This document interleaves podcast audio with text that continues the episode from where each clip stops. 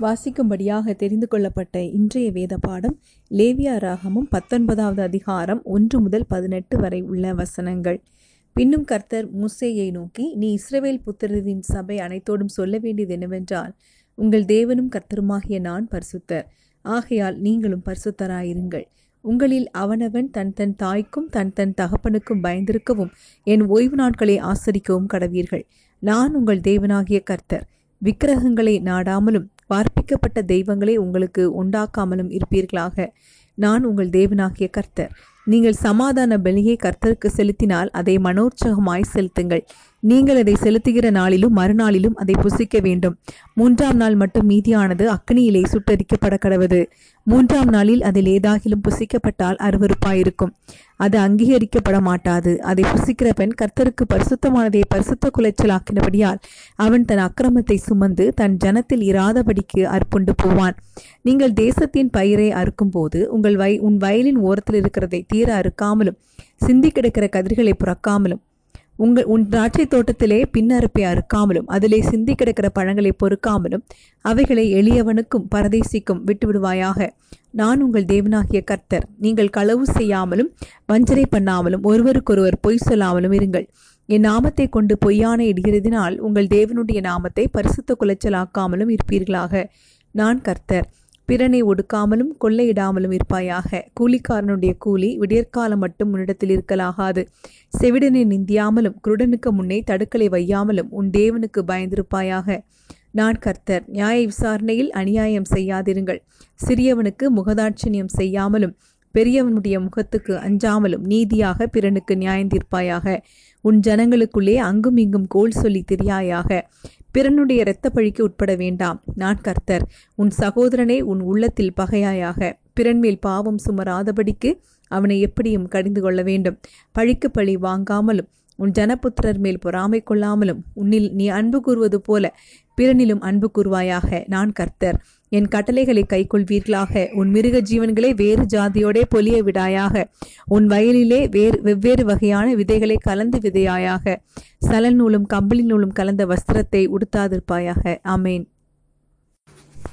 கிறிஸ்துவுக்குள் மிகவும் பிரியமானவர்களே இன்றைக்கு நம்முடைய சிந்தனைக்காக நாம் எடுத்துக்கொண்ட வசனம் லேவியா ராகமம் பத்தொன்பதாவது அதிகாரம் இரண்டாவது வசனம். நீ இஸ்ரவேல் புத்திரரின் சபை அனைத்தோடும் சொல்ல வேண்டியது என்னவென்றால் உங்கள் தேவனும் கர்த்தருமாகிய நான் பரிசுத்தர் ஆகையால் நீங்களும் பரிசுத்தராயிருங்கள். தேவனுடைய வசனம் நம் வாழ்க்கையில் ஒவ்வொரு நிலையையும் தெளிவாக அது சீர்தூக்கி பார்க்கதாக இருக்கிறது.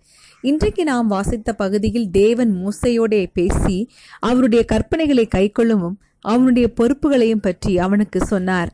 இன்றைக்கு இந்த சூழ்நிலையில் எல்லாமே மாறிப்போன நேரத்திலும் தேவனுடைய வசனம் மாறாததாகும். சங்கீதம் நூற்றி பத்தொன்பது எண்பத்தி ஒன்பதாவது வசனத்தில் கர்த்தாவே உமது வசனம் என்றென்றைக்கும் வானங்களில் நிலைத்திருக்கிறது. என்று நாம் வாசிக்கிறோம். தேவனுடைய இந்த கட்டளைகள் இன்றைய நடைமுறைக்கும் பொருந்துகிறதாக தான் இருக்கிறது. தேவன் ஆபரஹாமையும் அவனுடைய சந்ததியையும் தெரிந்து கொண்டு அவனோடு உடன்படிக்கை செய்து அவனை ஆசீர்வதித்தார். யாத்திராகாமம் மூன்றாவது அதிகாரம் ஆறாவது வசனத்தில் பின்னும் அவர் நான் ஆபிரஹாமின் தேவனும் ஈசாக்கின் தேவனும் யாக்கோபின் தேவனும் ஆகிய உன் பிதாக்களுடைய தேவனாயிருக்கிறேன் என்றார். யாத்ராகமம் முப்பத்தி மூன்று பதினாறாவது வசனத்தில் எனக்கும் உமது ஜனங்களுக்கும் உம்முடைய கண்களிலே கிருபை கிடைத்ததென்பது எதனால் அறியப்படும்? நீர் எங்களோடே வருவதினால் அல்லவா? இப்படியே பூமியின் மேலுள்ள ஜனங்கள் எல்லாரிலும் நானும் உம்முடைய ஜனங்களும் விசேஷித்தவர்கள் என்று விளங்கும் என்றான் என்பதாக பார்க்கிறோம். உபாகமம் நான்கு முப்பத்தி ஏழாவது வசனத்தில் அவர் உன் பிதாக்களில் அன்பு கூர்ந்தபடியினால் அவர்களுடைய பின் சந்ததியை தெரிந்து கொண்டு என்பதாக வாசிக்கிறோம். ஒவ்வொரு கட்டளைகளின் பின்னாலும் நான் தேவன் என்பதாக சொல்லப்பட்டிருக்கிறது. நானே தேவன் நான் பரிசுத்தர் நான் தேவன் என்பதாக நாம் வாஸ் வாசிக்கிற ஒவ்வொரு வசனங்களிலும் நாம் பார்க்க முடியும். நான் உங்கள் தேவனாகிய கர்த்தர் என்று நாம் வாசிக்கிறோம். தேவனே அவர்களுக்கு எல்லாம் செய்பவர் என்பதாக இந்த அதிகாரத்தில் நாம் வாசிக்கிறோம். தேவனுடைய பிள்ளைகளான நாம் இதை எப்பொழுதும் நினைவு கூற வேண்டும். நம்முடைய சிந்தனைக்காக நாம் வாசித்த வசனத்தில் பரிசுத்தத்தை பற்றி சொல்லப்பட்டிருக்கிறது. பரிசுத்தம் என்றால் ஒரு காரியத்திற்காக ஒரு பொருளை மாற்றி வைப்பதாகும். தேவன் ஒரு ஜனத்தை தெரிந்து கொண்டு அவர்களுக்கு நியாயப்பிரமாணத்தை கொடுத்தார். அவருடைய அதிசயமான கிரியைகளை அவர்களுக்குள்ளே நடப்பித்தார். அவர் தெரிந்தெடுத்த ஜனங்களை கொண்டு அவரது திட்டங்களை பூமிக்கு உணர்த்தினார். இன்றைக்கு ஒவ்வொரு தேவ பிள்ளைக்கும் அவரை பற்றி மற்றவர்களிடத்தில் சொல்ல வேண்டும் என்பது கடமையானது மிகவும் பெரிய ஒரு கடமையாகும். ஒன்று பேதரு இரண்டு ஒன்பதாவது வசனத்தில் நீங்களோ உங்களை அந்தகாரத்தில் நின்று தம்முடைய ஆச்சரியமான ஒளியினிடத்திற்கு வரவழைத்தவருடைய புண்ணியங்களை அறிவிக்கும்படிக்கு தெரிந்து கொள்ளப்பட்ட சந்ததியாயும் ராஜரீகமான ஆசாரிய கூட்டமாயும் பரிசுத்த ஜாதியாயும் அவருக்கு சொந்தமான ஜனமுமாயிருக்கிறீர்கள் என்று பார்க்கிறோம். இயேசு கிறிஸ்துவின் மூலம் அவரை அப்பா பிதாவே என்று கூப்பிட பண்ணுகிற புத்திர சுவகாரத்தின் ஆவியை நாம் பெற்றிருக்கிறோம். இதை ரோமர் எட்டு பதினைந்தில் வாசிக்கிறோம். இந்த நியாயப்பிரமாணத்தின் கருத்து அல்லது இதன் இணைக்கும் செயல்தான் அன்பாகும். இது கட்டாயத்தினால் செய்யப்பட்டால் தேவனுக்கு பிரியமாக இராது. கட்டாயத்தினாலோ அல்லது தண்டிக்கப்பட்டு விடுவோம் என்கிற பயத்தினாலோ நாம் கீழ்ப்படிந்து போவது தேவனுக்கு பிரியமானதல்ல. உண்மையான அன்பினால் நாம் இதை செய்யும்போது தேவனுக்கு பிரியமாக காணப்படுவோம்.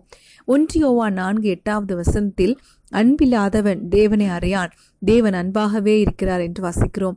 தேவனுடைய அன்பிலால் சுவிசேஷ தேவனுடைய அன்பில்லாமல் தேவன் மேல் நமக்கு அன்பு இல்லாமல் சுவிசேஷம் அறிவிக்க நம்மாலே முடியாது.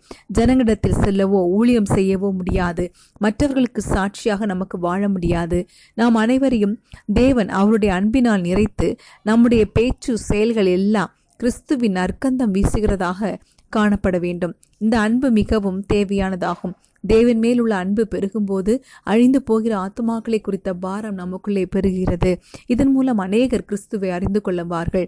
ஒன்று ஒன்றியோவா நான்கு ஒன்பதாவது வசனத்தை நாம் வசிக்கும்போது தம்முடைய ஒரே பேரான குமாரனாலே நாம் பிழைக்கும்படிக்கு தேவன் அவரை உலகத்திலே அனுப்பினதினால் தேவன் நம்மேல் வைத்த அன்பு வெளிப்பட்டது என்பதாக நாம் வாசிக்கிறோம். ஆம் அவருடைய சொந்த குமாரன் என்றும் பாராமல் அவரையே நமக்காக அவர் தந்திருக்கிறார். எனவே அந்த அன்பை உணர்ந்து கொண்டவர்களாக நாம் அவரை நேசிக்கிறவர்களாக காணப்பட்டு அவருடைய கற்பனைகளுக்கு கீழ்ப்படிந்து அவரை பற்றி மற்றவர்களுக்கு நாம் சொல்லுவோம். ஆண்டவர் நம்மை ஆசீர்வதிப்பாராக. நாம் ஜெபிக்கலாம். எங்கள் அன்பின் தேவனே உம்முடைய அன்பிற்காக நன்றி. நாங்கள் உமக்கு சாட்சிகளாக பரிசுத்தமாக வாழ எங்களுக்கு கிருபை செய்யும். இசுவின் நாமத்தில் அமேன்